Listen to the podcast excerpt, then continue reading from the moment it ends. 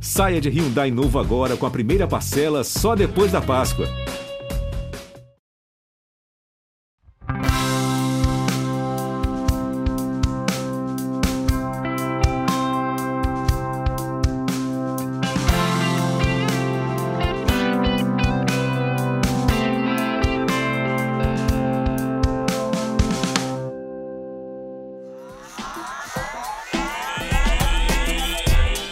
Chegando você! Tudo bem? Eu sou o Prota e está no ar mais um episódio do nosso podcast O Cientista do Esporte. Toda semana a gente está junto aqui para uma conversa de alto nível, hein, com um super convidado ou uma convidada. Antes de irmos aqui para o episódio de hoje, eu gostaria de convidar você também para ouvir o podcast do pessoal do Exercício é uma Droga. Eles sempre levantam debates ali no campo da atividade física. É bem legal, vale ouvir. Fica aqui um salve para os professores, o Thiago Peçanha, o Aloysio Andrade, o Rafael Rezende e também para o Felipe do Carmo. Vida longa, hein? Forte abraço para vocês. O nosso podcast você encontra lá no Spotify, na Apple, no Google, em tantas outras plataformas ou mesmo no meu blog ge.globo barra o cientista do esporte com muitos outros detalhes de cada episódio, de cada entrevistador, além de artigos também que eu escrevo sobre ciência esportiva. Estamos lá no Instagram, arroba o cientista do esporte, siga-nos e venha fazer parte da nossa comunidade virtual. Recado dado, bora pro conteúdo de hoje.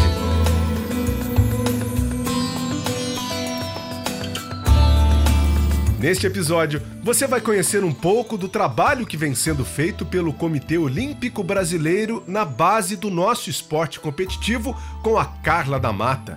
Ela é profissional de educação física e trabalha na área de desenvolvimento de esporte estudantil do COB foi supervisora do Centro de Referência Paralímpico Brasileiro, no Centro de Treinamento da UFMG, além de ser mestre em Desenvolvimento Humano e Tecnologias pela Unesp de Rio Claro. Afinal, como funciona a área de desenvolvimento jovem do COB e como está o esporte estudantil do nosso país? Como a pandemia impactou também no processo? E o adiamento da Olimpíada da Juventude para 2026, hein? Isso causou várias mudanças, vamos entender. Fique por dentro dessa temática. Escute Desenvolvendo a Base Competitiva do Esporte Brasileiro a partir de agora. E eu estou na linha hoje com a Carla da Mata. É, a gente se conheceu aqui na Paralimpíada de Tóquio, nas transmissões do Sport TV. Foi muito legal porque eu estive ao lado dela numa transmissão histórica, né? O primeiro ouro uh, em Paralimpíada, do golbol brasileiro, e foi uma satisfação muito legal e uma honra também, né, poder ter contado aquela história ao lado da Carla, que tem uma contribuição muito grande né? não só uh, para os esportes para deficientes visuais, mas também para o esporte paralímpico brasileiro como um todo. Hoje, ela trabalha na área de desenvolvimento uh, do esporte estudantil dentro do COB. Ela fez essa, essa transição e vem fazendo também um trabalho já olhando para o futuro. Eu acho que essa é a, a grande contribuição da Carla para hoje, o olhar para o futuro. Portanto, Falei bastante, Carla. Seja bem-vinda aqui ao Cientista do Esporte. Legal te reencontrar aqui. Tudo bem com você? Boa noite, Prota. Ai, muito bom reencontrar né, os amigos que a gente fez recentemente nas transmissões, nessa edição histórica mesmo, como você disse. Né? Um prazer gigante estar aqui falando um pouquinho sobre a experiência, né? Tanto no esporte de forma geral, né? Não posso mais falar que é só no esporte paralímpico, mas um prazer muito grande. Obrigada aí pelo convite. E, Carla, é, é bacana assim, porque você tem uma, uma experiência em várias áreas né, de conhecimento do esporte e hoje você ocupa uh, essa função dentro do Comitê Olímpico Brasileiro, que é fundamental também, né? Esse olhar cuidadoso para as competições de jovens atletas. Eu queria, obviamente, não só passar um pouquinho aqui pela sua vivência, pela sua carreira também, pelo seu olhar de cientista do esporte, que você também tem essa veia muito forte, mas eu queria entender um pouquinho dessa história, né, dessa sua participação no COB, como é que funciona essa visão né, do Comitê uh, Olímpico Brasileiro no desenvolvimento de jovens atletas, porque a gente pode pensar assim, bem, o COB só está de olho lá nos atletas do alto rendimento, né? Mas não, o COB também tem que olhar ali para a parte de baixo, para a base, né? Exatamente, Prota. A minha chegada no COB é super recente, né? Eu iniciei em março desse ano. É, e aí foi, assim, uma, na verdade, uma grande surpresa esse envolvimento com a área de desenvolvimento. Eu já sabia que a função era para atuar na área dos jogos da juventude, né? E hoje, com uma visão né, um pouco mais ampla sobre a área, a gente vê que a área dos Jogos da Juventude ela está dentro da área de desenvolvimento esportivo do COB, que é uma área a mais, né? Tem a área de missões, de alto rendimento, e a gente tem a área de desenvolvimento esportivo que trabalha com a base, né? É, e aí é muito bacana a visão é, de desenvolvimento da base, primeiro porque está trazendo importantes discussões com pesquisadores da área de pedagogia do esporte, formação de treinadores, habilidades para a vida, temas hoje super importantes na formação de quem trabalha com o esporte, mas que impacta diretamente o trabalho de base, né? É, a área de desenvolvimento atua também com suporte às confederações na questão dos projetos para as categorias de base, né? Projeto de desenvolvimento mas também participação em competições internacionais, elaboração de um referencial técnico, né, didático para esses treinadores que atuam com esses jovens, enfim, só dando aqui alguns exemplos, essa área ela é gerida pelo Kenji Sato, né, é, e assim tem tido resultados muito expressivos dentro de toda a dinâmica do COB, né, é muito importante falar isso, isso orgulha muito, né? A gente vê que tem uma área com esse olhar. E quando a gente ouve os pesquisadores falando sobre o desenvolvimento esportivo, existe esse gap muito grande do fomento lá na base, dessa maior vivência esportiva na base. Então, quanto mais competições, eventos, propostas, projetos a gente tiver para a base, as chances da gente multiplicar é, essas possibilidades, né, ampliar as, o nosso potencial, lógico que aumentam, né? Mas não é só potencial para o alto rendimento, porque o esporte ele forma atletas de alto rendimento, mas ele é uma ferramenta também de transformação social, né? Então, quando a gente hoje ouve muito os pesquisadores falarem de life skills, de habilidades para a vida, como é que você vai preparar esse atleta para a vida? Isso é muito legal e é um universo assim que eu não tinha tanta proximidade com as discussões anteriormente, né? E pelo fato de estar imersa hoje na área, de participar dos workshops organizados pela área do desenvolvimento, amplia também a nossa visão, né?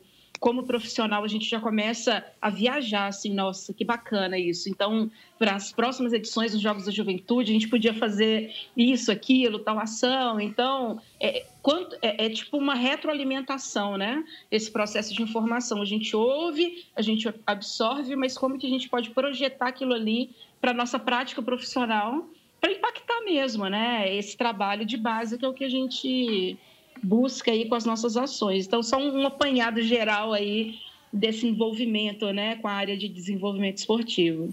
Legal você falar isso porque é, você traz uma visão diferente, porque a gente pode pensar, bem, uh, os atletas que estão aí envolvidos nesse programa né, nacional, porque o COB ele, ele olha para o Brasil como um todo, né? ele está olhando de uma forma mais ampla.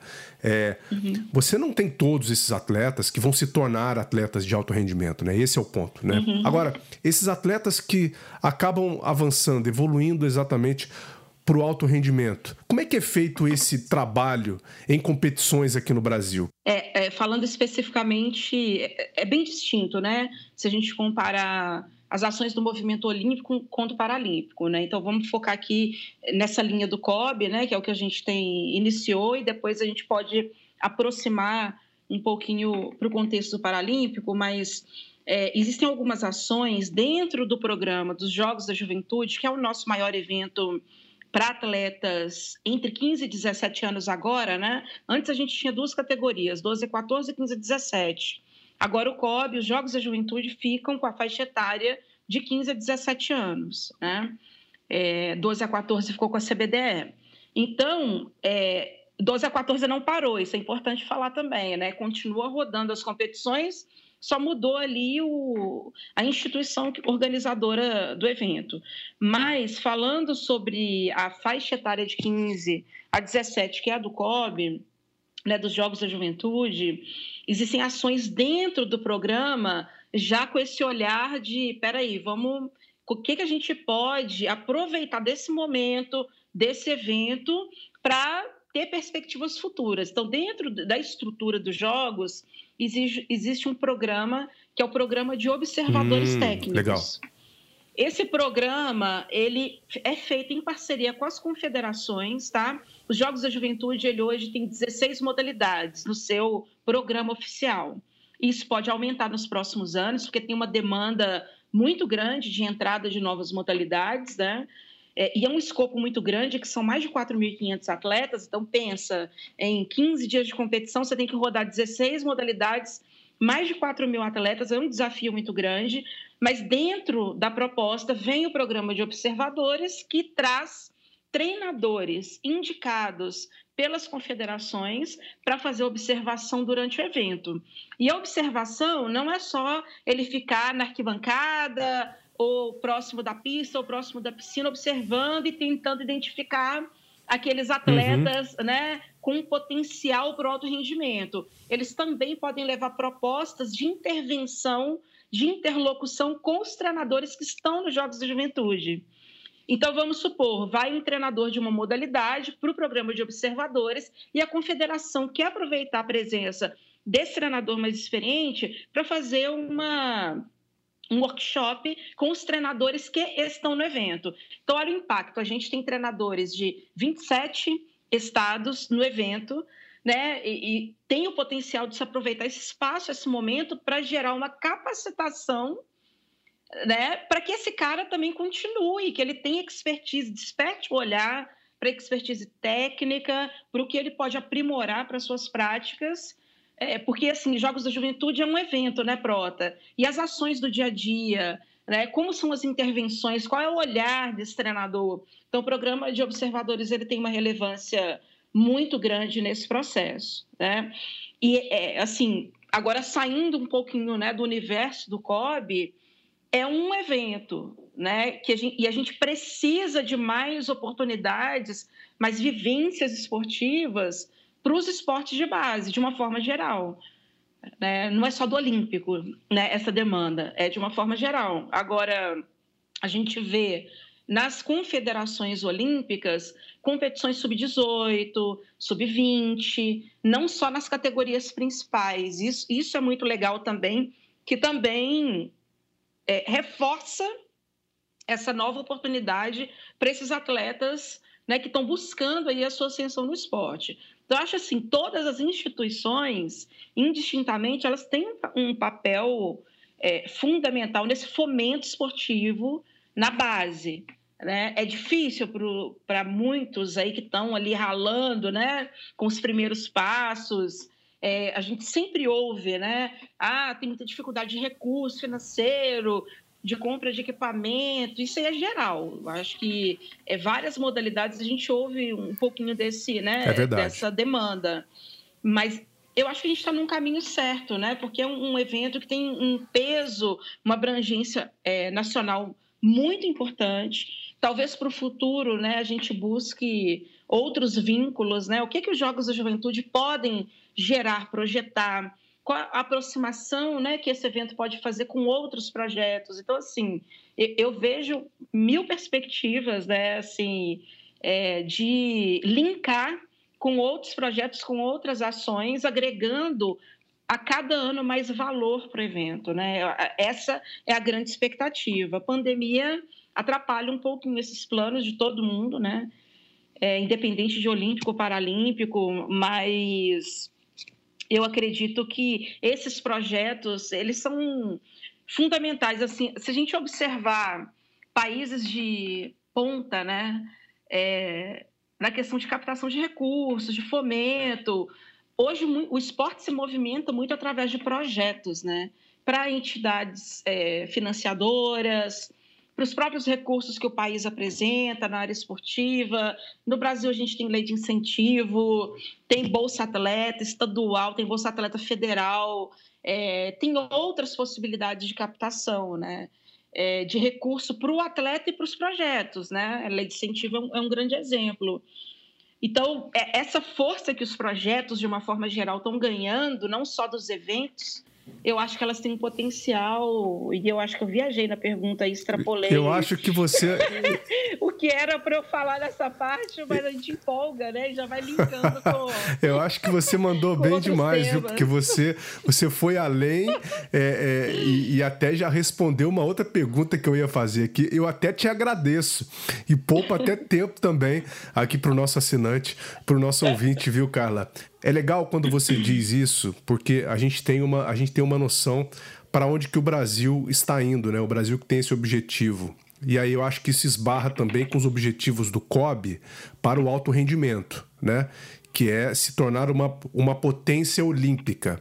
O, o, o, Brasil ainda não é uma uhum. potência olímpica, assim. Quando a gente diz isso, o Brasil ainda não está entre os 10 melhores uh, do planeta, busca esse grande objetivo, quem sabe para Paris ou quem sabe para 2028. E tudo isso passa, obviamente, aí por essa, uh, né, por esse investimento de base das competições, etc. Aqui a gente tem um ponto interessante. O Brasil ele está próximo de ser uma potência olímpica. A gente pode falar desse jeito está próximo, né? Uhum. Mas a gente está um pouco distante ainda de ser uma potência esportiva. E quando a gente fala de potência esportiva, a gente está falando exatamente uh, do, do, do, esporte em si, em todo o Brasil.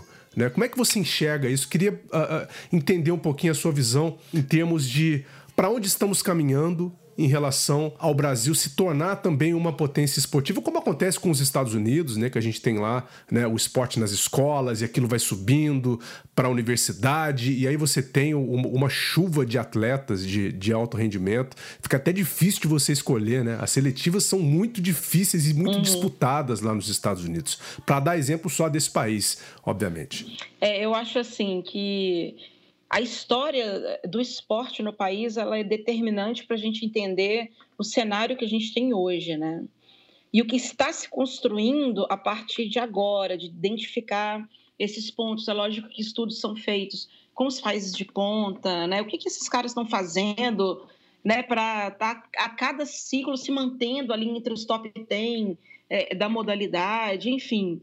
E eu acho que é, toda essa estruturação, e assim, eu vi esse ano, é, para mim, Carla, uhum. pessoalmente, tá? E aí esquecendo qualquer outro tipo de vínculo, eu fiquei muito surpresa com a performance do Brasil nos Jogos Olímpicos. Fiquei muito feliz. Eu também. É, porque a gente saiu de uma situação que foi difícil para todo mundo, não foi só para o Brasil. Né, a gente teve os atletas muito impactados por essa questão do distanciamento, das instalações esportivas fechadas. E aí, de repente, a gente vê atletas brasileiros em modalidades que chegaram agora no programa dos Jogos, como skate surf, e já saindo, sabe, com ouro, com prata, com destaque, com um, uma qualidade técnica muito alta. E eu acho que algumas modalidades, elas quebraram alguns paradigmas, né? Por exemplo, o skate por muito tempo foi marginalizado na sua visão, né? Ah, quem ah, fica só andando de skate, tá? Ninguém enxergava o skate como um esporte de rendimento. E com os resultados, com a chegada do skate no programa dos jogos, com os resultados que a gente teve, mas com o que a gente viu de qualidade técnica, de habilidade, de performance dos atletas, é, o que se espera é que tudo isso influencie culturalmente né, a sociedade em relação à valorização daqueles esportes ali, né? É, então, quando a gente faz um paralelo com países em desenvolvimento, Estados Unidos, Estados Unidos tem uma base esportiva fortíssima vinculada à área educacional as duas áreas andam juntas, né? O cara, se ele é um destaque naquela modalidade, ele tem bolsa, e aí ele tem a carreira dele de atleta, mas a oportunidade também de uma formação acadêmica, enfim. É, a nossa caminhada não foi dessa forma, né? A gente vem dos clubes, né? A gente vem de outra realidade. Eu acredito que o olhar para a área educacional ele está aumentando e por isso os esportes para faixa etária de jovens, onde é mandatório que eles estejam matriculados no sistema de ensino, seja público ou privado, vão puxando um pouquinho também dessa nova estruturação nacional, né, esportiva nacional. Mas, para além é, é, dessa comparação, a gente fica de olho em algumas ferramentas que vão surgindo ao longo do tempo. Uma delas é o SPLIS, que é um modelo de desenvolvimento né, baseado em uma pesquisa é, feita na Bélgica, que hoje virou um consórcio, né, que eles analisaram fatores críticos de sucesso de países potência no esporte olímpico é, é, e a, a visão da, da, pesquisa, de uma forma muito simplista, era: peraí, vamos identificar quais os fatores mais influenciaram para esses países chegarem a um sucesso esportivo internacional. Então, essa pesquisa foi uma pesquisa longitudinal que trouxe os fatores críticos, aqueles ali iniciais, né, os que mais impactaram para que eles se tornarem a potência que se tornaram anteriormente. E aí, os pilares, você tem gestão e governança apoio financeiro, instalação esportiva, formação de treinadores, né? enfim, os pontos-chave para que a máquina, de uma forma geral, projete a base esportiva num nível de competitividade internacional. Esse modelo, é, que teve seus estudos iniciando na, por volta de 2000, 2005, enfim, é, mais aprofundados, né? Porque a Debochier já fazia esses estudos e depois reuniu um grupo de pesquisadores para aprofundar. Mas ele trouxe uma visão muito legal. Então, só fazendo um paralelo dessa pesquisa, que hoje é um consórcio internacional, com o trabalho que o COB faz, a área de desenvolvimento tem os pilares próprios agora, baseado no SPLIS. Então, é feito um, é feito um diagnóstico com as confederações desses pontos, uma forma de analisar os projetos né, dentro das variáveis que mais impactam aquele contexto daquela modalidade para chegar a resultados mais expressivos, formar mais atletas, né? Enfim, tem algumas coisas muito legais aí né, nas entrelinhas, né? Que vão sendo construídas e a ciência mais uma vez presente aí né, no meio esportivo. Não tem como, não tem como descolar né, a, a evolução do esporte da ciência, né? Não tem como se fazer isso. Não tem, exatamente. Exatamente. E é um processo assim, eu não trabalho é, diretamente com esse projeto de desenvolvimento. Eu estou falando aqui como alguém que está ali do ladinho né, da equipe do desenvolvimento. O meu trabalho é bem direcionado para os jogos da juventude, né? Mas isso são o que eu estou falando aqui são coisas que eu aprendo com eles no dia a dia, que a gente vê nos workshops e que é muito legal a gente falar para divulgar esse trabalho que está sendo feito, Prota, porque assim chega recurso para as confederações, chega recurso para atleta manter sua representatividade internacional, não só através do desenvolvimento, né? A área do alto rendimento também faz isso. Mas eu acho que essa casadinha né, das duas áreas e o desenvolvimento focado na, na formação na base, eu acho que fica aquela receita uma complementando a outra, né? De forma que o todo, a médio e longo prazo, é óbvio que vai colher muitos frutos desse trabalho aí, né? Então, enfim, é só um apanhado geral aí da, dos conceitos, das as nossas expectativas também, né? Que a gente também que está envolvido com o processo, a gente tem que ter expectativas altas, né? De que realmente isso daí vai impactar, que vai gerar resultado. As metas, né? Vocês têm que ter metas, que não está né? gerando as metas, exatamente. É, então, peraí, se a gente traçou isso aqui não está funcionando, vamos lá, vamos conversar, vamos ajustar e fazer esse carro continuar andando, não pode parar. Né? Então, é esse resultado que foi muito expressivo nessa edição de Tóquio, que isso só continue, eu acredito muito nisso, sabe? Que, que é, a, como que eu posso explicar? A, o dia a dia, a, a condução dos projetos, a visão das pessoas para o alto rendimento, mas não só para o alto rendimento, como para tudo que permeia né, o ambiente esportivo. Está muito em alta a questão da saúde mental dos atletas, né, no esporte. Então, enfim, vão surgindo. Tóquio deu várias dicas, né? Estourou com a BIOS a questão da saúde mental, né? a gente viu atletas muito novos participando da, da, dos jogos, como a Raíssa do skate, por exemplo.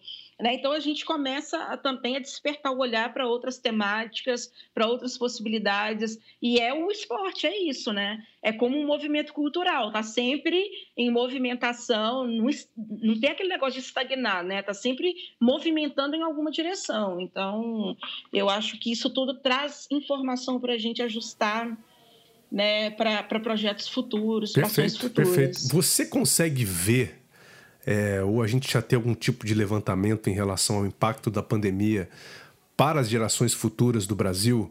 porque a gente sabe que muita gente ficou de fora de escola, muita gente deixou de fazer atividade física. Você tinha talvez ali né, um talento que poderia uh, estar sendo uh, moldado, né, lapidado, e de repente aquele jovem ficou afastado daquela atividade, né, um, dois anos já, a gente já vai fazer dois anos agora em março. Tem gente que ainda não conseguiu uhum. se reencontrar com atividade física. A gente fala que é, é, é uma epidemia mundial também de. É, é, é, é, de pessoas que não fazem mais exercício físico, né? E isso por várias, uhum. vários fatores, falta de condição financeira, acesso realmente a algumas estruturas. A gente consegue ter alguma visão uh, de, desse impacto, projetar o impacto da pandemia também a longo prazo para o Brasil? Uh, ou seria uma coisa muito mais assim de ideia? Né? Ah, olha, eu, eu posso imaginar que sim, ou posso imaginar que nem tanto. É assim, dados concretos de pesquisa, né? Assim, eu não tenho, mas a gente tem o que a gente vivencia no dia a dia, né? Então, é, a gente recebe muito relato é, sobre a questão da frustração de não poder sair. E eu estou falando da, da pandemia no pior cenário que a gente teve, tá? De espaços fechados, de academia, porque a pandemia ela não trouxe só o distanciamento, ela trouxe também uma crise com academias fechando, pessoas perdendo emprego, né? E consequentemente é, aquela estrutura familiar muito prejudicada por esse cenário a gente não pode separar essa figura jovem, atleta, pessoa que pratica atividade física do cenário que a gente uhum, viveu na é. pandemia. Impossível. Porque tudo impactou na vida de todo mundo. Né? Então, se eu tenho um atleta que tinha um espaço X, uma piscina, uma pista para treinar, e de repente fechou tudo, e ele está improvisando dentro de casa, ele já é impactado.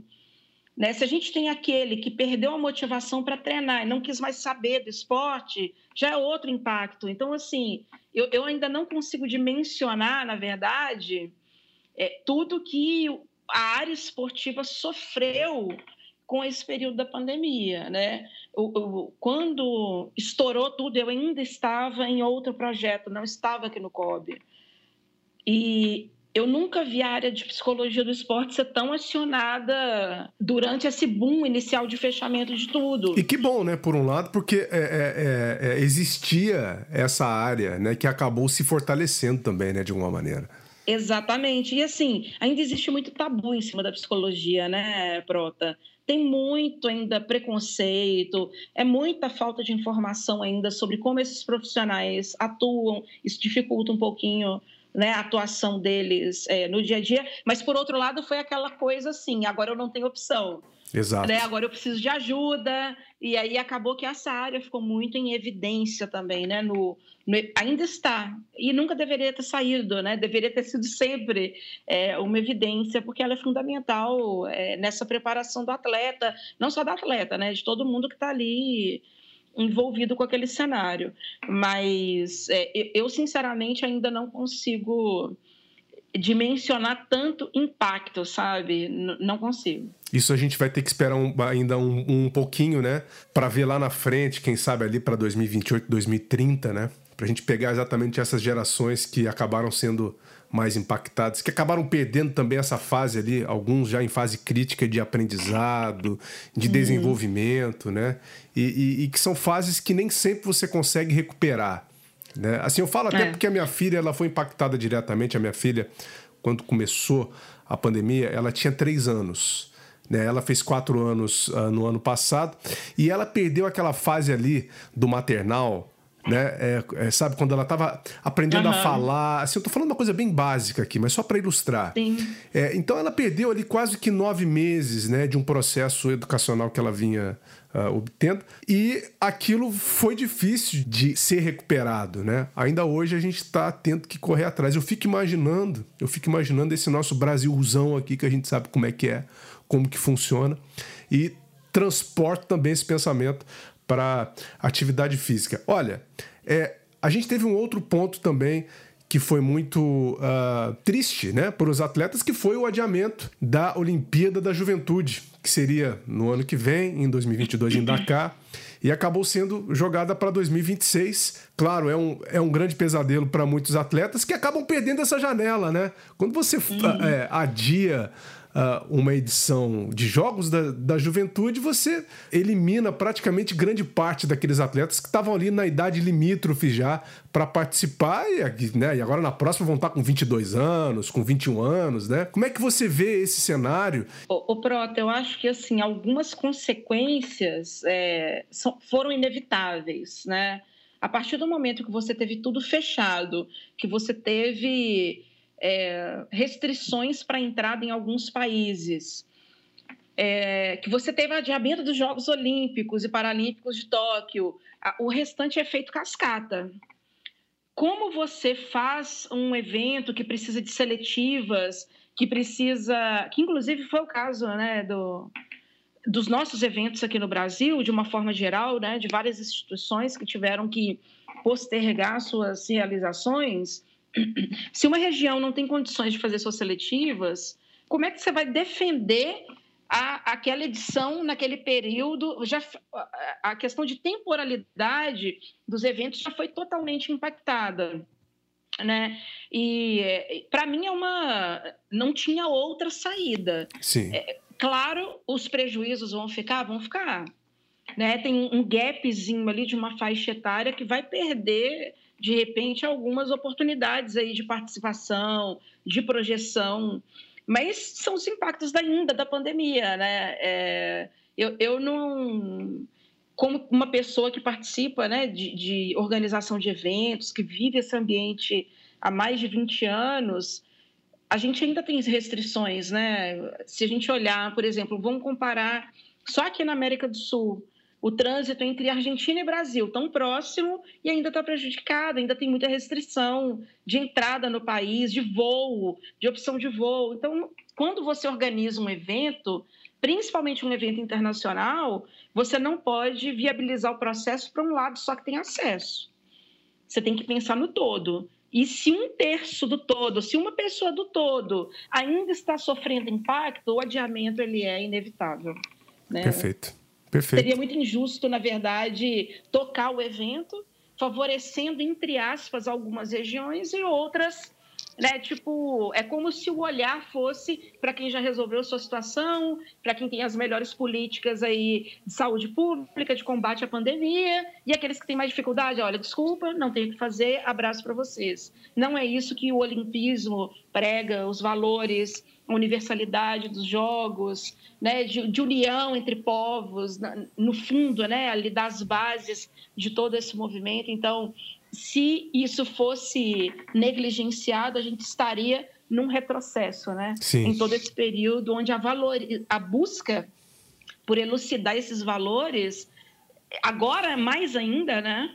Depois desse período que a gente passou por tanta diversidade, é, seria terrível a gente negligenciar esse processo. Então, para mim, é inevitável, uma consequência que é, não, não tinha como fugir disso, assim como Tóquio não teve outra possibilidade senão adiar os jogos. Né? Sim. Bem, é, e olhando aqui para o Brasil, né? Os próximos Jogos da Juventude do Brasil já também acredito que já sejam uma grande preparação para os Jogos Olímpicos da Juventude de 2026, né? Como é que vocês pensam isso? Como é que vocês organizam isso? Eu acho que esse é um trabalho muito intenso, é, é movimentado de uma forma muito intensa nas confederações, né?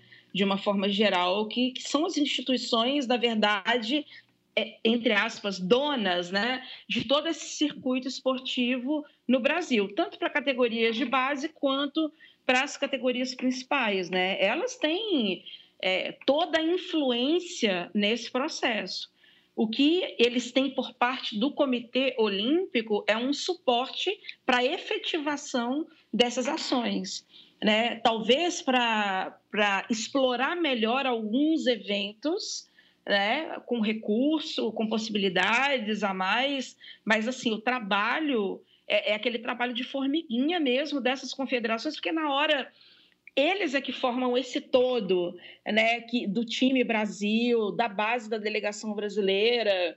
Né? Eu vejo os comitês como facilitadores nesse processo, através de recursos financeiros, de capacidade técnica aumentada, de possibilidades de auxiliar em alguns pontos, né, de, seja de gestão de projetos, seja, enfim, independente da área, eu acho que são facilitadores, né? As confederações elas têm um papel fundamental nesse fomento, nessa disseminação.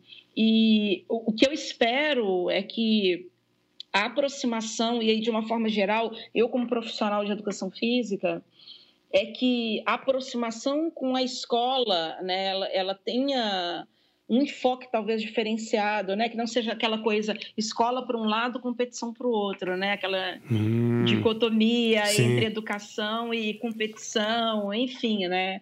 É, eu acho que essa possibilidade ela precisa ser apresentada, né? Para o aluno, para as famílias, olha, existe esse caminho aqui né? Não é de impor, mas é de apresentar o leque, assim como você apresenta todas as outras disciplinas, né? Matemática, português, geografia, né? o cara quer ir para medicina, quer ir para odontologia, enfim, é uma possibilidade a mais, né? É... que é um, um, sistema que funciona muito bem em vários países, inclusive, né? Que é essa aproximação com o esporte, com, com a área educacional, mas são anseios, assim, Bem, a gente já teve, né, é, só para a gente citar nomes recentes, né, o Thiago Braz, a Flávia Saraiva, né, o Keno Marley do boxe, é, que participaram de, de, de, Jogos Olímpicos da Juventude, se deram muito bem e a gente vê hoje né, onde eles chegaram. Então, assim, é, tem que prestar uma atenção muito grande. Nós da mídia também, né, a gente tem que estar tá sempre de olho na base ali para ver quem que está surgindo. E isso não é garantia de nada também, né, gente? Não significa uhum. que, um, que um jovem talento, né, destaque ali com 14, 15 anos, não significa que ele vai se tornar um campeão olímpico, nada disso. Aí a Carla já falou aqui desse impacto também do esporte. Muito legal ouvir, ouvir você compartilhando um pouquinho dessa sua vivência aqui com a gente, Carla. Vivência essa que também é, é ampliada, né, no esporte paralímpico. Você trabalhou, foi supervisora né, do, do, Centro de Referência Paralímpico Brasileiro no CTE, Centro de Treinamento Esportivo da UFMG, durante muitos anos. Como é que você usa essa sua experiência de lá hoje para essa nova função que você tem agora no esporte olímpico, né, no Comitê Olímpico Brasileiro? Eu uso cada segundo para tudo. É, porque essa experiência do CTE, e sou muito grata a professora Andressa Silva e todos os colegas né, do projeto lá do Centro de Referência, o CTO-FMG tem uma história muito legal, é, só resgatar um pouquinho isso daí. Eles é, foram o primeiro centro de referência nessa proposta do CPB de descentralizar essa expertise técnica de espaço de, instalação esportiva pelos estados, né? Então, Antes, era principalmente quando o CT de São Paulo foi inaugurado, o CT de São Paulo é um dos melhores centros de treinamento do mundo. Né? Então, você entra ali, você fala, quem já vivenciou competições fora, em países primeiro mundo, principalmente, fala, eu estou no mesmo nível. Grande legado, dessa... grande legado muito, da Paralimpíada aqui no, aqui no Brasil, né?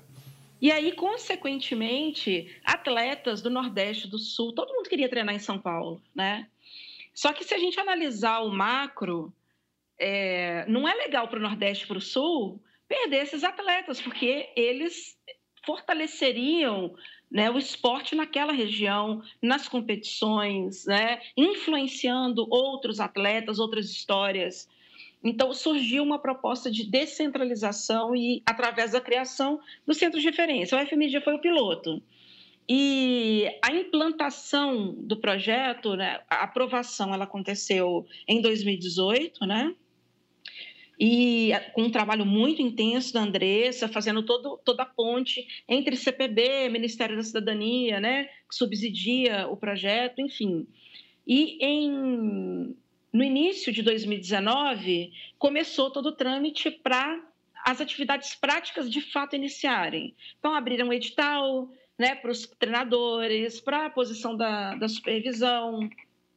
E eu estava concluindo meu mestrado na Unesp Rio Claro exatamente nesse mesmo período. Então, eu qualifiquei o mestrado, abri o edital, eu fui para BH fazer o processo seletivo, passei, voltei para Rio Claro para defender meu mestrado, e aí já engatei é, lá com a Andressa, com um trabalho assim incrível. É, tiro o chapéu para todos eles que estão construindo essa história. Aprendi demais, participava das reuniões científicas né, com o professor Marco Túlio de Mello, conduzindo as reuniões com grandes pesquisadores da UFMG. Aprendi demais esse processo. Então, assim, eu tive uma imersão, primeiro, por um lado, da gestão de instalação esportiva, de projeto, passando também pela área acadêmica, que é o que eu absorvia daquelas reuniões ali é, com esses pesquisadores. Né? Isso tudo amplia muito a nossa visão como profissional, né? não tem como não influenciar. E, e, eu sempre aproveitei todas as dicas né, que eu vinha recebendo no dia a dia de trabalho, da, das vivências, né? Às vezes surgiam é, oportunidades de falar para os alunos da graduação da educação física sobre esporte paralímpico, surgia a oportunidade de participar de um, uma aula mais prática, envolvendo os alunos também da universidade. Então, quando eu, eu recebo alguns convites né, para falar sobre esporte de uma forma geral, não vou falar só do Paralímpico, eu nunca recuso, Prota, porque eu acho que é essa troca é, de experiência que todo, todo momento que eu estou aqui falando alguma coisa, eu estou refletindo sobre o que eu fiz e já vem novas ideias, e é isso, né? É, e a gente escuta um feedback que te faz, nossa, é mesmo, não tinha tentado para aquele ponto ali, nossa, que pergunta legal. Ou às vezes você fica, nossa, é justa, nossa, mas essa pergunta, hein? Foi tipo aquela pergunta provocação para você se sentiu provocado para explorar mais no seu dia a dia aquela área ali, né? De uma forma positiva, eu falo, né? De crescimento mesmo. Legal, legal, porque o, o, o, esporte paralímpico tem muito que aprender com o esporte olímpico, e o esporte olímpico tem muito que aprender com o esporte paralímpico, né? É, é uma, é uma troca e uma convivência contínua. Eu acho que um dia, talvez, isso seja minimizado, essas comparações, e a gente enxergue o sistema esportivo de uma forma mais unificada, mais ampla. Gostei disso. É, com, suas especificidades, com as suas especificidades, que é lógico que vai ter. Né? A gente não tem método de treinamento igual para todo mundo. A gente não tem proposta didática igual para todos os grupos, para todos os setores. É específico, né? dentro daquela realidade ali. Mas, é, se um lado tem um, um processo mais desenvolvido que o outro e vice-versa, olha o potencial que a gente tem aí na mão né, de, de bombar. Alguns países é unificado, né, esse trabalho olímpico e paralímpico. A gente tem alguns comitês que são unificados. É, isso dá certo em alguns e não dá certo em outros, ok, porque tem as questões contextuais também que impactam muito a, a, como o esporte se comporta né, naquela cultura, naquela sociedade. Mas, assim, é, a participação, a chegada no centro de referência do FMG, para mim, foi uma, foram dois anos, Prota, que parece dez anos. É, foi muito intenso. Eu trabalhei, eu supervisionei modalidades que eu convivia nas competições paralímpicas, mas que eu nunca tinha trabalhado diretamente com eles, entendeu? Eu trabalhei diretamente com o goalball, que é o esporte que foi a minha base aí para que me abriu todas as portas, né? No sistema esportivo, em tudo que eu vivenciei. Então, para mim foi um grande desafio supervisionar o terofilismo, supervisionar natação, supervisionar atletismo, né? Natação e atletismo. Se você pensar na imensidão que tem nessas duas modalidades de classes, de especificidades de público, é, é gigante, né? A gente até se perde, tem hora, de tanta de tão diverso que é o ambiente. Então, isso para mim foi muito desafiador. E eu estudei, e eu ficava no pé dos treinadores. Nossa, eu fui até chata, tenho certeza. Eu vou mandar o link depois para eles, inclusive, desse podcast, porque assim, é, eu tenho muito essa. Eu tinha muito peso da responsabilidade da posição que eu ocupava ali. Então, eu queria ir para a competição para aprender. O autorofilismo foi para uma primeira competição em São Paulo, eu fui junto, porque eu queria aprender, e eu filmei, e eu fui para a área de aquecimento, e eu conversei com o treinador de seleção, porque, assim, é, como eu não cresci naquela modalidade, eu precisava fazer uma imersão ali, aprender, para quê? Para que isso refletisse para que eu oferecesse melhores propostas, condições no dia a dia com aqueles treinadores, com aqueles atletas. Então, foi assim, uma imersão completa, né? É, mas foi um período muito especial, certamente, grande carinho pela Andressa, pelo Túlio e todos os profissionais lá do CTE. Que legal. Inclusive, também a Cala da Mata participa do livro, né? É, Esporte Paralímpico uh, da Organização ao Alto Rendimento, publicado Uh, recentemente também, um grande lançamento aí uh, pela Andressa e pelo professor Marco Túlio. Já falamos aqui, já abordamos aqui também no Cientista do Esporte. Olha, eu só te agradeço aqui por esse papo de hoje. É, você vai voltar ainda aqui para um especial que uh, a gente vai fazer junto aqui sobre uh, esporte para deficiente visual. É uma área que eu passei a me interessar demais depois dessa Paralimpíada, tá? A gente vai reunir aqui só gente boa para falar disso. Portanto, vamos deixar aqui esse compromisso também fechado, um super especial para a gente falar de goalball, quem sabe para futebol de 5 também. Enfim, quero abordar isso daí para não deixar nada escapar. Você tem uma experiência muito rica, uma vivência muito legal e eu agradeço aqui em nome dos nossos assinantes e dos nossos ouvintes aqui. Até a próxima, portanto. Frota, obrigada aí pela oportunidade, mas na minha despedida eu queria deixar uma mensagem muito especial para todos os profissionais da Sport que fizeram um trabalho brilhante na edição dos Jogos Paralímpicos. Foi uma plataforma muito importante que atingiu o público em geral, atingiu crianças que conheceram os esportes paralímpicos pela primeira vez, atingiu a universidade. É, foi um alcance muito grande. A entrega de todos os narradores não é porque eu estou aqui na sua presença, mas é uma gratidão que todos nós que atuamos na área temos com toda a entrega, a produção, enfim, toda a equipe que cuidou com muito carinho dessa entrega foi um divisor de águas essa edição dos Jogos de Tóquio. Então, eu queria que, nas minhas palavras finais, né, com essa participação de hoje, deixar essa, esse grande agradecimento para essa equipe que teve que me aturar, porque eu era aquela pentelha que pedia a escala de 5 em 5 minutos. Mas é com muito carinho, assim, que eu queria deixar um agradecimento especial a eles. Tá registrado, então. Foi realmente uma edição especial para todos nós. É, até hoje, né? Até hoje eu tô ouvindo ainda a musiquinha, o hino da cerimônia de medalha. Tô aqui, ó. Baixei no meu celular. Vou até colocar aqui, vou até botar aqui ao longo do nosso podcast, ó.